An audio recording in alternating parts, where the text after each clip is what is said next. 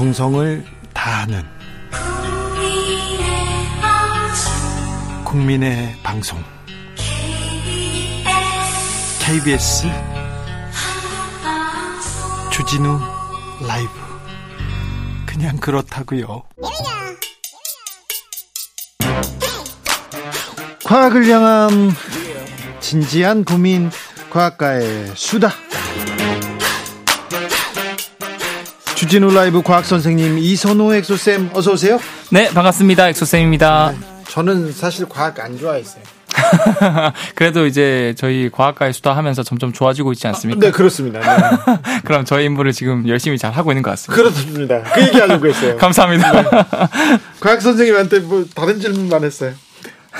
자, 오늘 어떤 수업 해볼까요? 어, 사실 과학기술은 이 무기와 이제 뗄래야 뗄 수 없는 밀접한 관계가 있습니다. 그래서. 전쟁 때 과학기술이 비약적으로 발전하는 발전했죠. 역사도 보여줬죠. 그쵸. 우크라이나 전쟁, 그리고 이스라엘 하마스 전쟁에서 많은 무기가 나왔죠. 네네. 네.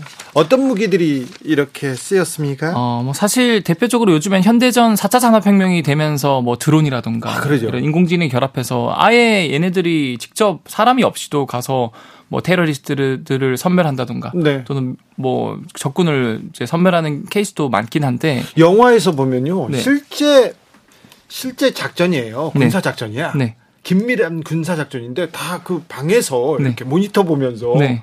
때리고 막 그러더라고요. 맞아요. 그리고 최근 몇 년 전에도 이 테러리스트 수장을 이 무인기 드론기로 이제 사살에 성공한 케이스도 있거든요. 예. 근데 이게 참 과학기술이 발전했다 싶으면서도 안타까운 게 실제로 이제 지상전으로 육군이 뭔가 총을 쏘거나 이런 분들에 비해서 이제 비행기를 타고 이제 미사일을 버튼을 누른 사람 그리고 아예 그냥 그 사무실 같은 곳에서 조종하는 사람 보고. 각각의 이제 트라우마 정신질환 비율이 비약적으로 다르대요. 아, 그래요. 직접 이렇게 공격하는 분들은 이런 굉장히 좀 양심의 가책이랄까 네. 그런 트라우마를 많이 느낀다고 하는데 이게 점점 인류애가 없어지고 있는 거 아닌가 이런 생각이 들면서도 또 그렇기도 하네요. 맞아요. 네. 제가 이번에 하마스 전쟁이나 또는 예, 이스라엘 하마스 전쟁이나 우크라이나 러시아 전쟁에서 주목할 만한 무기 중에 하나가 네. 이 백린탄이라 그래서 예. 이 백린탄의 린이 바로 인이라는 원소들이 모인 분자들인데요. 네. 사실 이 인이라는 건 어떻게 보이냐에 따라서 이제 하얀 색깔 백린, 네. 빨간 색깔 정린, 검정 색깔 흑린, 그리고 보라 색깔 자린 이런 형태가 있는데 네. 이 무기로 쓰이는 백린이 연력학적으로 가장 불안정하다 그래요. 예. 그래서 한 60도 정도만 돼도 얘는 스스로 그냥 자연 발화, 불이 붙어 붙는다 그러고요. 그럼 엄청 쉽게 그냥 널리 불이 붙겠네요. 그리고 잘 안 꺼지는 거죠. 아이고. 심지어 이 온도가 2700도까지 올라가는데 보통 우리가 샘물 들어보셨죠? 영광로 샘물. 예. 얘도 뜨거운데 1000도에서 1200도밖에 안 되거든요. 예. 근데 이런 백린 자체가 2700도까지 올라가고 워낙 불이 안 꺼지다 보니까 이 사람 몸에 이게 공격을 당하면은 이게 안 꺼진대요. 네. 물을 부으면 오히려 물이 이 열기 때문에 이 백린을 꺼버리는 게 아니고 물이 끓어버린대요. 아이고. 그래서 더 심한 화상을 입는다 그래요. 네. 이거 그 이스라엘 전쟁 당시에 이게 불, 불이 막 계속 날아가는 맞아, 그 맞아. 무기인데요. 네. 가장 논쟁이 되는 논란이 되고 있는 무기입니다. 이거 네. 금지된 맞아요. 국제법상 금지된 무기 아닙니까? 이게 많은 심지어 우리나라뿐만 아니라 전 세계 언론 매체가 잘못 보도되고 있는 이유가 예. 이게 오해가 많은 게, 어, 사실 이거 백린탄이, 어, 오해와 달리 군용 무기로서 사용하는 것은, 어, 국제조약이 없어요. 어, 아유 없어요? 없어요. 그러니까 금지된 무기가 아니고요. 예? 현대도 미군이나 러시아군, 심지어 한국군도 이런 백린 무기를 여전히 실전 배치하고 있습니다. 이거 근데 막아야 되는 거 아닌가요? 사실 개인적으로는 이게 너무 사람 몸에 붙어버리면 다 타버릴 때까지 이게 안 꺼지다 보니까 예. 저는 이거 좀 금지 무기로 했으면 좋겠다라는 바람이 있는데 네. 일단은 전 세계 이제 적군 상대로 쓰는 거는 금지 조약이 없고요. 예. 근데 이런 대량 살산 무기가 너무 민간인 피해를 주고 또 비록 적군이라도 인간 적인 대우가 필요하다고 생각해서 그렇죠. 이 제네바 협약이라는 게 등장하는데 정확히는 백린탄은 제네바 협약에 의해서 민간인에 대한 사용만 금지된 거고 예. 적군을 향해 사용하는 건 지금은 가능한 어. 게 사실이고 예. 그럼에도 불구하고 사실 안 썼으면 하는 바람이 있긴 하죠. 아, 그렇죠. 이건 비인간적인, 비인도적입니다. 그리고 저기 있는 사람들한테 부, 그 백린탄 이렇게 이렇게 이렇게 맞아요. 이게 부서지면서 천사의 날개라는 별명이 있거든요. 그러니까 이렇게 흙 뿌려지는 것처럼 맞아요, 맞아요. 뿌려져요. 네. 그런데 어 가서 불이 붙나 했는데 불이 붙어서 녹아나는 거였군요. 맞아요. 그리고 잘 꺼지지도 않고, 네. 민간인이 같이 피해를 볼 수 있어서 안타까워서 하는 얘기입니다. 맞습니다. 이런 얘기 무기는 좀, 좀 자제해야 되는데 이스라엘 전쟁에서 많이 보이더라고요. 무기 중에 강력한 무기는 어떤 무기입니까? 뭐 사실 이게 뭐 다들 들어보셨을 거예요. 이제 핵무기라 그래서 네. 어, 전 세계에서 이 유일하게 이런 핵무기 공격을 받은 나라가 어딘지 아십니까? 일본이죠. 맞아요. 일본이 1945년도에 히로시마와 나가사키가 지비, 지역, 지역에서 이제 핵, 핵폭탄을 맞았죠. 네. 실제로 이 히로시마에 떨어진 핵폭탄 같은 경우는 네. 이 어, 히로시마 시내 80%가 파괴되고 네. 그다음에 약 10만 명이 사망했다 그래요. 자, 일본은 전쟁을 일으켰습니다. 전쟁 중에 공격을 받은 거니까 그쵸. 할 말은 없으나 네. 너무 많은 민간인 사상자가 나온 거에 대해서는 맞아요, 맞아요. 굉장히 좀 가슴 아프죠. 네, 마음이 아프죠. 예. 근데 이런 핵무기는 크게 두 종류가 있는데 하나는 일본에 떨어졌던 원자 폭탄이고요. 예. 또 다른 하나는 수소 폭탄입니다. 아이고 수소 폭탄. 들어보셨죠? 예. 그래서 원자 폭탄은 핵이 분열하면서 나오는 에너지고 수소 폭탄은 핵이 융합하면서 나오는 에너지인데 수소 폭탄이 훨씬 세다면서요. 놀랍게도 원자 폭탄도 강하지만 수소 폭탄은 약 1000배 이상 더 강하다 그래요. 수소 폭탄은 아직 이렇게 실전에서 사용된 적은 없죠.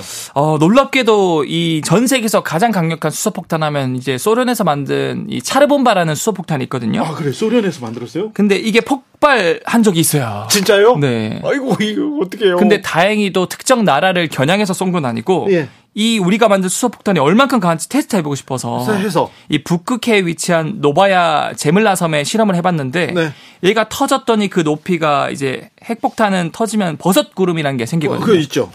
60km까지 솟았는데 뭐, 그 원자탄은 60km. 그러니까 그 수소폭탄 이 수소폭탄이 차례본 바가 60km. 어, 네.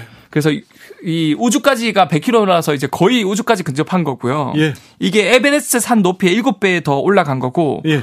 더 놀라운 거는 이 터진 폭심지 기준으로부터 900km나 떨어진 핀란드에 사는 건물의 창문이 깨졌어요. 그럼 900km 안쪽에는 네.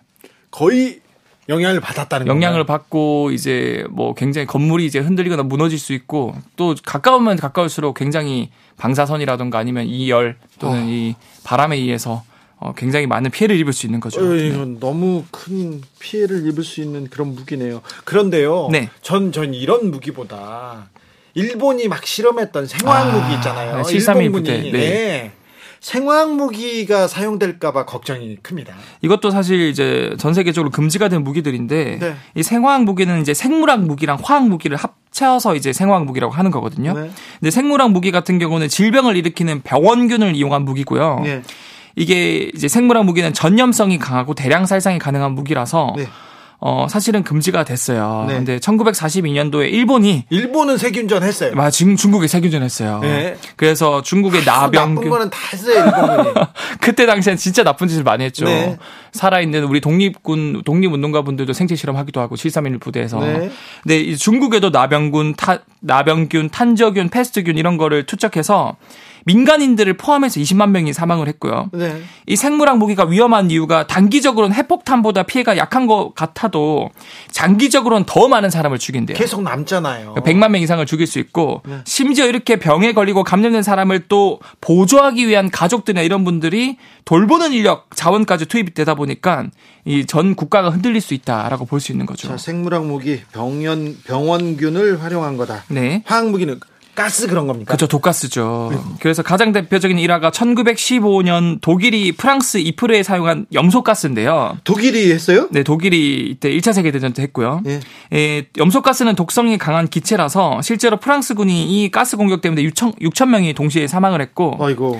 어, 당연히 이 화학무기도 사용하면 안 되고요. 어, 흥미로운 점은 이 염소가스의 염소는 이 나트륨이라는 요즘엔 소듐이라고 부르는데 네. 나트륨이나 원소랑 궁합이 잘 맞아서 서로 잘 결합하려 그럽니다. 네. 근데 여기서 말한 나트륨 같은 경우도 물과 반응하면 엄청난 폭발을 일으키는 폭탄이거든요. 야, 그래요? 그런데 이 독가스인 염소랑 물에 닿으면 폭탄이 되는 나트륨이 만나서 결합하면 뭐가 되는지 아세요? 염화나트륨. 맞아요. 네. 우리가 매일 먹는 소금. 이 돼요. 아, 그래요? 예, 국간할 때 쓰는 소금이 돼버리는 이 신기한 원자의 세계.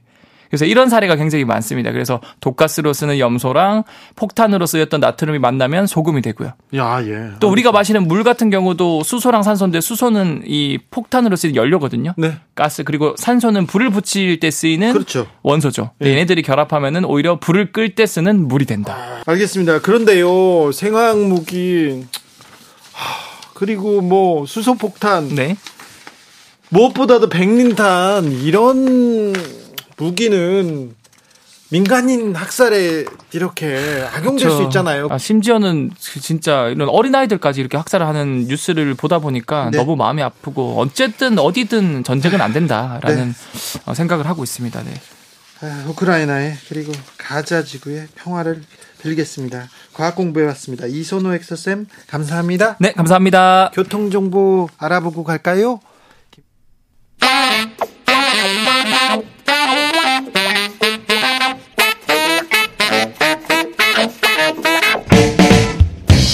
세계는 넓고 이슈는 많다. 우리의 시야를 국제적으로 넓혀 보겠습니다. 국내 뉴스, 국제 이슈 다 덤벼라. 지금은 글로벌 시대.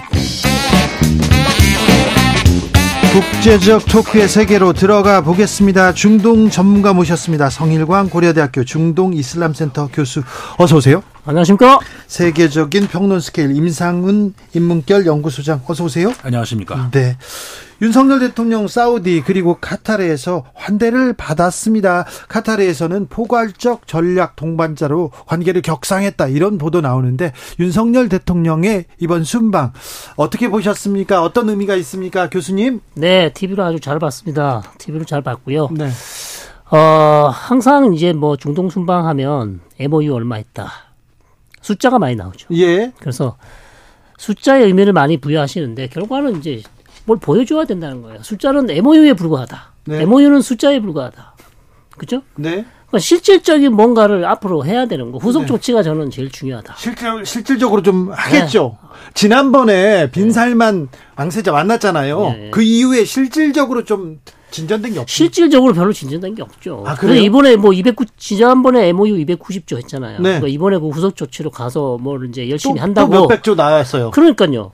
맨날 뭐 나오기는 나오는데 네. 이게 이제 1, 2년 뭐 6개월 지나고 1년 지나고 뭐 가시적인 성과가 나와야 되는데 네. 그냥 언론 관심 없으면 그냥 흐지부지 또 사라지고 흐지부지 사라지고 네. 항상 그래 왔다는 얘기죠.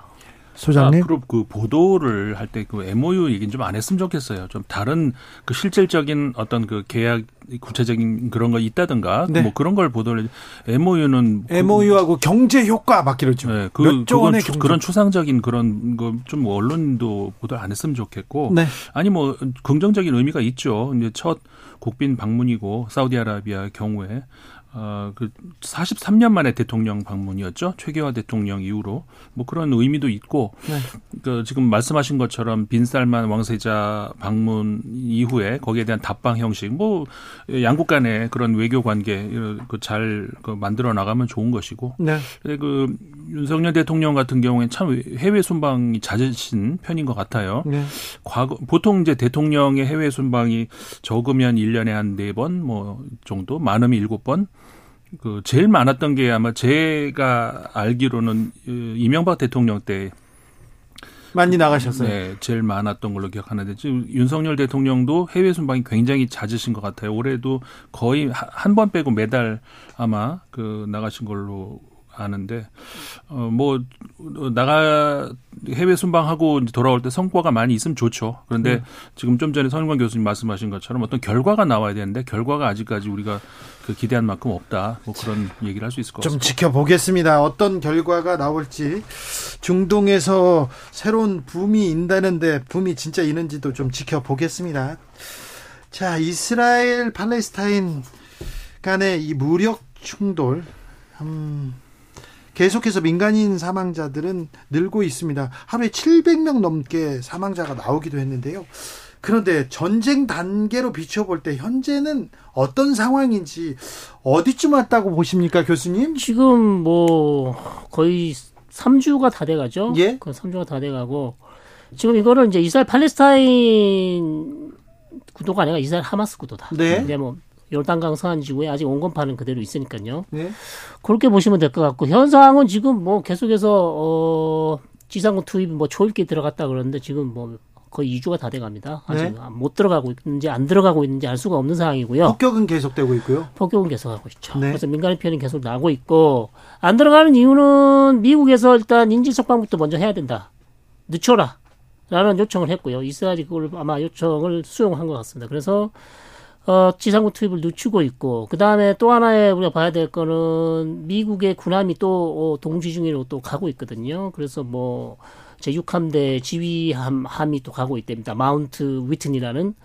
그 다음에, 아, 드와이트 아이젠하워 또 항모 전단이 아직 도착을 안 했어요. 지금 가고 있는 중이고, 이미 제럴드 포드는 가 있고. 그래서 군비, 지금 군사력이 계속 증강되고 있다. 왜 이러는가? 미국이 네. 왜 이러는가? 그것은 저- 결국, 그, 이란이나 어, 레바논의 헤즈볼라가 이 전쟁에 참전하지 못하도록 선제적으로 좀 막으려는 그런 작전으로 보인다. 네. 그래서 상당히 어 상- 원래는 28 이스라엘 하마스 전쟁이 잘못하면 조금 더 어, 확전되는 게 아닌가 네. 그런 이제 우려도 좀 있다고 할 수 있겠습니다. 소장님. 어, 그러니까 이제 우리 20세기에 흔히 우리가 1차, 2차, 3차, 4차로 부르는 그 중동 전쟁이 쭉 있어 왔고, 예. 어, 그렇게 돼서 이제 어떻게 보면은 그, 그 결과가 어, 지금까지의 그 팔레스타인 지역 그, 그런 현- 현재 상황인데, 어, 특히 21세기에 들어와서는 뭐, 우리 그, 그 과거에 지난 세기에 있었던 그런 그 국제전 그러니까는 이집트와 요르단이 뭐 동시에 막 저 이스라엘과 붙고 이런 전쟁은 없었는데 그 팔레스타인과 이스라엘 간의 그러니까 특히 이제 구체적으로 말씀드리면 이제 가자 지구에 있는 하마스와 그 전쟁이 계속 있어 왔죠 지금까지 네. 어, 그런 상황에서 어, 어떻게 보면은 그 팔레스타인 이스라엘 전쟁이라기보다는 교, 교수님 지적하신 것처럼 그 하마스 어, 그, 와의 전쟁이다 이렇게 부르는 것이 적절하겠고 예. 어, 이런 것이 사실 과거에 아, 아까 말씀드렸던 20세기에 그저 이스라엘을 중동 국가들과 물론 대립을 많이 했습니다마는 아, 당시에는 거- 건국 어, 했던 그 40년대부터 어, 계속 한 수십 년 동안은 노동당이 계속 집권해 왔다는 거죠. 그러니까 그건 뭐냐면은 아, 아랍 세계와 갈등은 하긴 했지만 그래도 어떤 그 양국가 체제라든가 이런 것들을 좀 어, 가능할까 좀 모색을 해보는 그런 시대였다라고 볼 수가 있는 것이죠. 근데 이런 것들이 90년대, 93년 뭐 이 정도 들어오면서 어, 완전히 붕괴됐죠. 어, 그러니까는 이스라엘의 극우 세력에 의해서 이제 총리까지 암살당하는 그런 일이 일어난 이후로 어, 리쿠드 당이 집권을 사실상 거의 이제 지금까지 계속 장기 집 중간에 잠깐 잠깐 빼고는 장기 집권을 해오면서 어, 사실상 그 평화 세력은 완전히 무너졌다. 노동당은 지금 군소정당으로 전락했습니다. 뭐 네. 고- 국회의원 수가 뭐 10명도 안 되는 예. 어, 그렇게 전락해 버렸고 마찬가지 동시 이게 이제 한쪽이 한쪽만 그런다고 소리가 나는 게 아니죠. 양쪽이 쳐야 손바닥 소리 나는 건데 그 팔레스타인도 마찬가지. 그러니까 피에로를 중심 그러니까 그 파타를 중심으로 하는 그 과거에 그래도 그 사람들은 그 한때 무장 세력이었고 뭐 어, 무력 충돌을 했습니다마는 그래도 그 두 국가 체제를 어떻게 한번 만들어 볼까라고 하는 나중에 이제 외교적인 그런 그 무대로 올라섰고 근데 이런 것들도 동시에 아까 말씀드렸던 90년대 초반 들어서면서부터 동시에 무너져 버렸다는 것이죠. 지금은 그 우리가 하마스로 대표되는 어 이쪽 저 팔레스타인도 과격 세력만 남아 있다. 예. 결국은 어 극단적인 그 근본주의 세력 둘 양쪽에서 어 부딪히는 그래서 전쟁 난거 아닙니까? 그래서 전쟁이 난 거죠. 네. 그러니까 평화를 바라는 그런 그 세력들은 양쪽에서 모두 배척을 당하는 그런 불행한 역사가 지금까지 온 거예요. 근데 교수님, 네네. 조 바이든 미국 대통령이 네, 갔잖아요. 네. 다녀왔는데 네. 진전이 보이지 않아요.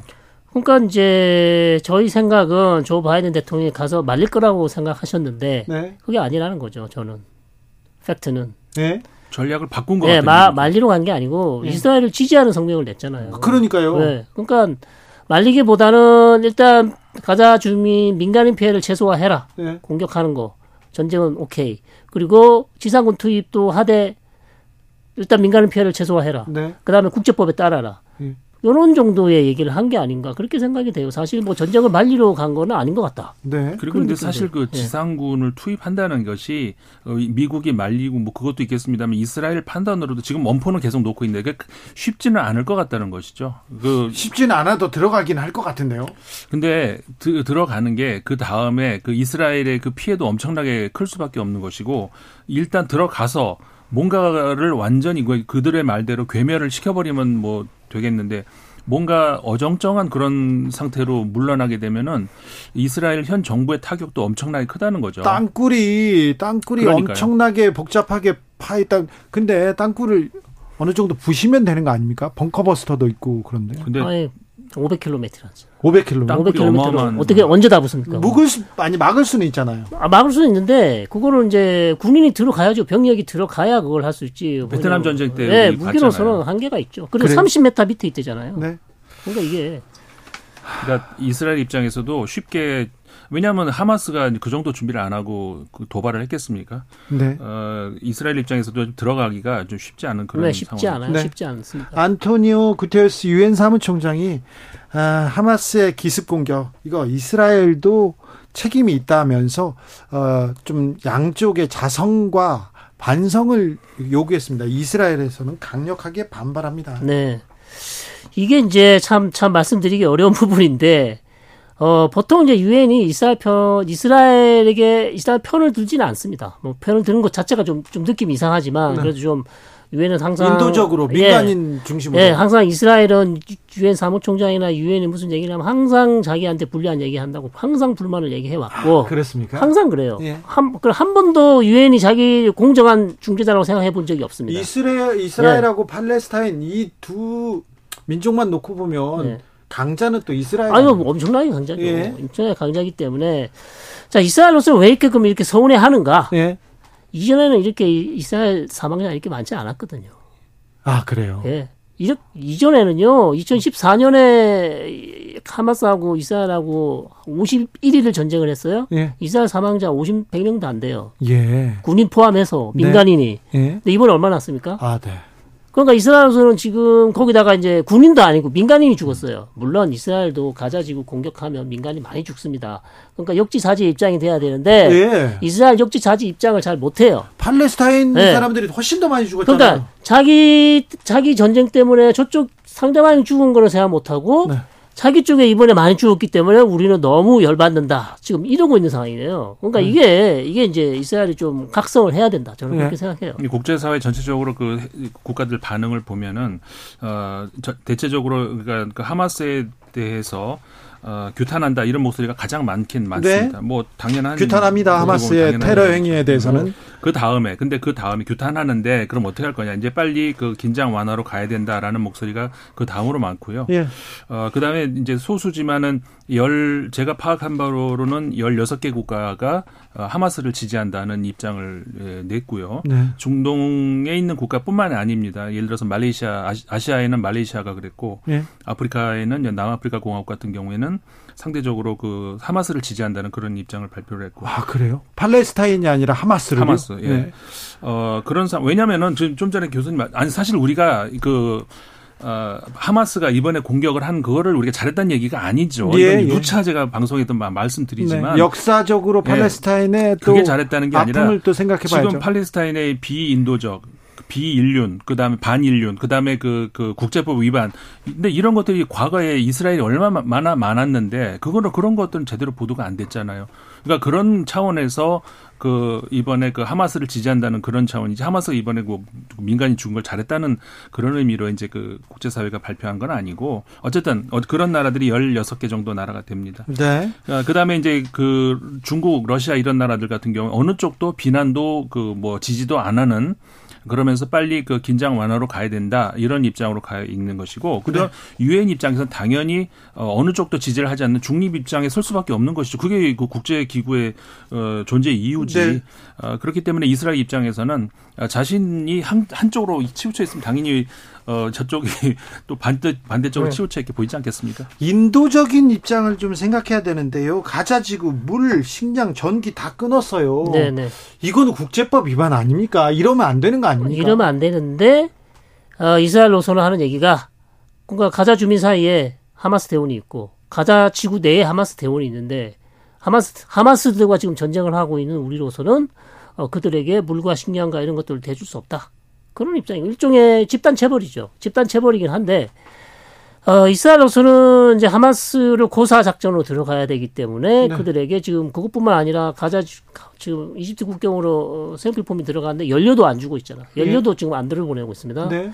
그런 상황입니다. 그래서 그들은 계속 그렇게 주장을 하고 있어요. 이 우리로서는 더 이상 가자 지구에 이런 것들을 대줄 어, 용의가 없다. 그러면 그 안에 있는 사람들은 다 그 어떻게 죽어야 이 전쟁이 끝날까요?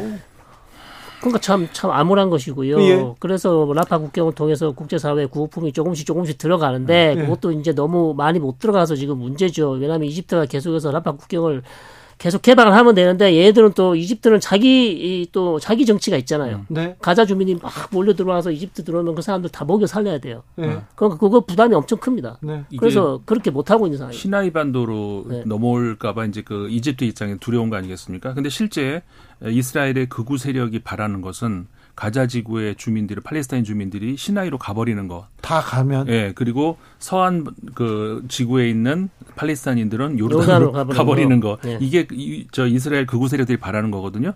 아, 지금 그 요르단과 이스라엘 아 저 이집트 같은 경우에는 그나마 그 이스라엘과 국교를 수교하고 있는 몇안 그렇죠. 되는 아랍 네. 국가들입니다. 근데 만약에 이 팔레스타인들이 그 시나이 반도로 가고 요르단으로 가 이렇게 되면 거의 파탄 나는 거고요. 거기 외교 관계. 어, 그 다음에 그 시나이 반도에 이미 베두인이라고 또 주민들이 또 살고 있는데 거기에 팔레스타인 갑자기 들어와서 이렇게 하면 똑같이 우리가 100년 전에 그 팔레스타인 땅에 이스라엘인. 유대인들이 갑자기 들어와가지고 네, 네. 부- 그 똑같은 일이 또 납니다. 이- 그런 상황을 어, 이- 이집트 입장에서도 그거를 방치할 수는 없는 것이고 그러니까 굉장히 복잡한 문제가 사실 있는 것이죠. 그 국경을 열기도 굉장히 애매한 상황이 있습니다. 팔레스타인하고 이스라엘은 전쟁을 지금 치르고 있고요. 역사적으로 좀 반추해 보면 네. 이 전쟁이 쉽게 끝나지 않을 것 같습니다. 그래서 국제적으로 국제적으로 나서서 네, 네. 이 전쟁을 끝내기 위해서 뭐라도 해야 될 것 같습니다. 미국은 못 하고요. 예. 할 수, 어, 어, 뭐라도 해야 될 것 같습니다. 할수 있는 나라가 없어요, 근데. 그래요? 중국이 하겠습니까? 이거를 지금 러시아가 중재를 할 수 있을까요? 다 모여서 다 네. 모여서 좀 압박해야죠. 아니. 카이로에서 회담을 했지 않습니까? 네. 카이로. 어, 별 성과가 없었잖아요. 별 성과가 없었어요. 아무 성과가. 그러니까 네. 그 유엔이 별 힘을 못 쓰고 있고 그다음에 유엔의 그 상임이사국 다섯 개 나라도 갈라져 있고 그러니까 미영프 세 나라는 그 이스라엘 지지 이스라엘의 방어권을 지지한다 네, 이런 네, 입장을 네. 내고 있고 아니 근데 소장님 하루에 700명 이상 이렇게 민간인 사상자가 나오고 있어요. 그러- 이거 어떻게 해요? 빨리 막아야지. 그러니까 이게 그 정치인들의 맨 이 정신 구조하고 이게 다른 게 이제 그런 거 아닌가 싶은데 사실 어, 지금 그이 이 장기화되느냐 어떻게 되느냐의 문제는 이스라엘과 어, 이란 그다음에 미국 이 세 나라가 앞으로 어떤 전략을 짜고 네. 어떻게 하느냐 여기에 달려 있다 볼 수가 있는 거거든요. 네덜란 아니 이스라엘이요. 음. 이스라엘 총리가 정치적으로 굉장히 불안한 입지였지 않습니까? 그렇죠. 전쟁 이후에 그래도 지금 목소리에 힘이 실리지 않습니까? 네. 이스라엘 내부에서 그 지금 굉장히 이례적인 일인데 예를 들어서 그 우리 우크라이나 같은 경우 한번 네. 보십시오. 그 젤렌스키, 젤렌스키 대통령 대통령이 같은 경우에 전쟁 이후로 저 지지율이 확 올라가요. 지지율이 땅바닥을 기다가 갑자기 올라갔죠. 네. 네. 원래 전쟁을 하면 그런 그런 법이죠. 그렇죠. 원래가. 푸틴 대통령도 올라갔으니까. 그렇죠. 그렇죠. 네. 아, 그런데 지금 그 네타냐후 총리는 그 이례적으로 전쟁 중임에도 불구하고 그리고 공격을 당했잖아요. 네. 먼저 침범한 게 아니라 당했잖아요. 네. 그런데도 국민 지지율이 굉장히 낮아요. 국제적인 아, 수치를 그래요? 제가 말씀 안 드릴게요. 네. 여기서 네. 또 그러니까 어쨌든 간에 어, 그런 것들은 차- 찾아보면 나오신 나옵니다. 네. 근데 네. 하마스의 정치적 이해, 정치적 이익을 위해서 팔레스타인 민족 말고요. 파- 네. 하마스의 정치적 이해, 네. 그리고 이스라엘 몇몇 권력자들의 정치적 이해 때문에 전쟁은 계속될 것 같아요. 그렇죠. 하마스의 정치적 이익은 사실상 어 자기가 이렇게 공격을 하면 이스라엘이 압도적 우월한 군사력으로 가자 주민이 많이 죽을 것을 알면서도 계속 공격을 하는 것이고요. 그것도 저는 잘못됐다고 생각합니다. 왜 인간 방패, 인간 인질을 씁니까? 그렇죠. 그럼, 그렇죠. 그런 측면에서 하마스는 잘못했고 이스라엘은 또 여기에 대해서 어, 계속해서 팔레스타인을 억압하고 팔레스타인 독립국가 안 세워주고 탄압하니까 결국 하마스라는 이는 어, 이- 어, 무장 정파라고 하지만 저는 테러 단체라고 얘기하는데 어쨌든 이런 단체가 등장을 해서 결국 강대강의 에, 대치로 하면서 이렇게 비극적인 사건이 일어나는 것이기 때문에 저는 훨씬 강한 이스라엘이 훨씬 많이 양보해야 된다. 어떻게 여기서 상호주의를 주장하는 것은 잘못됐고요. 네. 이스라엘이 훨씬 더 양보해야 되고 더 많이 예, 포기를 해야만 어떤 해결 가능한 어, 해결책이 나오지 생존 가능한 해결책이 나오지 그렇지 않고서는 이 두 그룹은 영원히 해결되지 않는 그런 어, 메비우스 띠처럼 그렇게 나타. 전 세계가 이스라엘에 외쳐야 됩니다. 그리고 팔레스타인에 외쳐야 됩니다. 전쟁을 멈추자고요. 성일관 교수님, 임상훈 소장님 감사합니다. 고맙습니다. 네, 고맙습니다. 저는 내일 다시 돌아오겠습니다.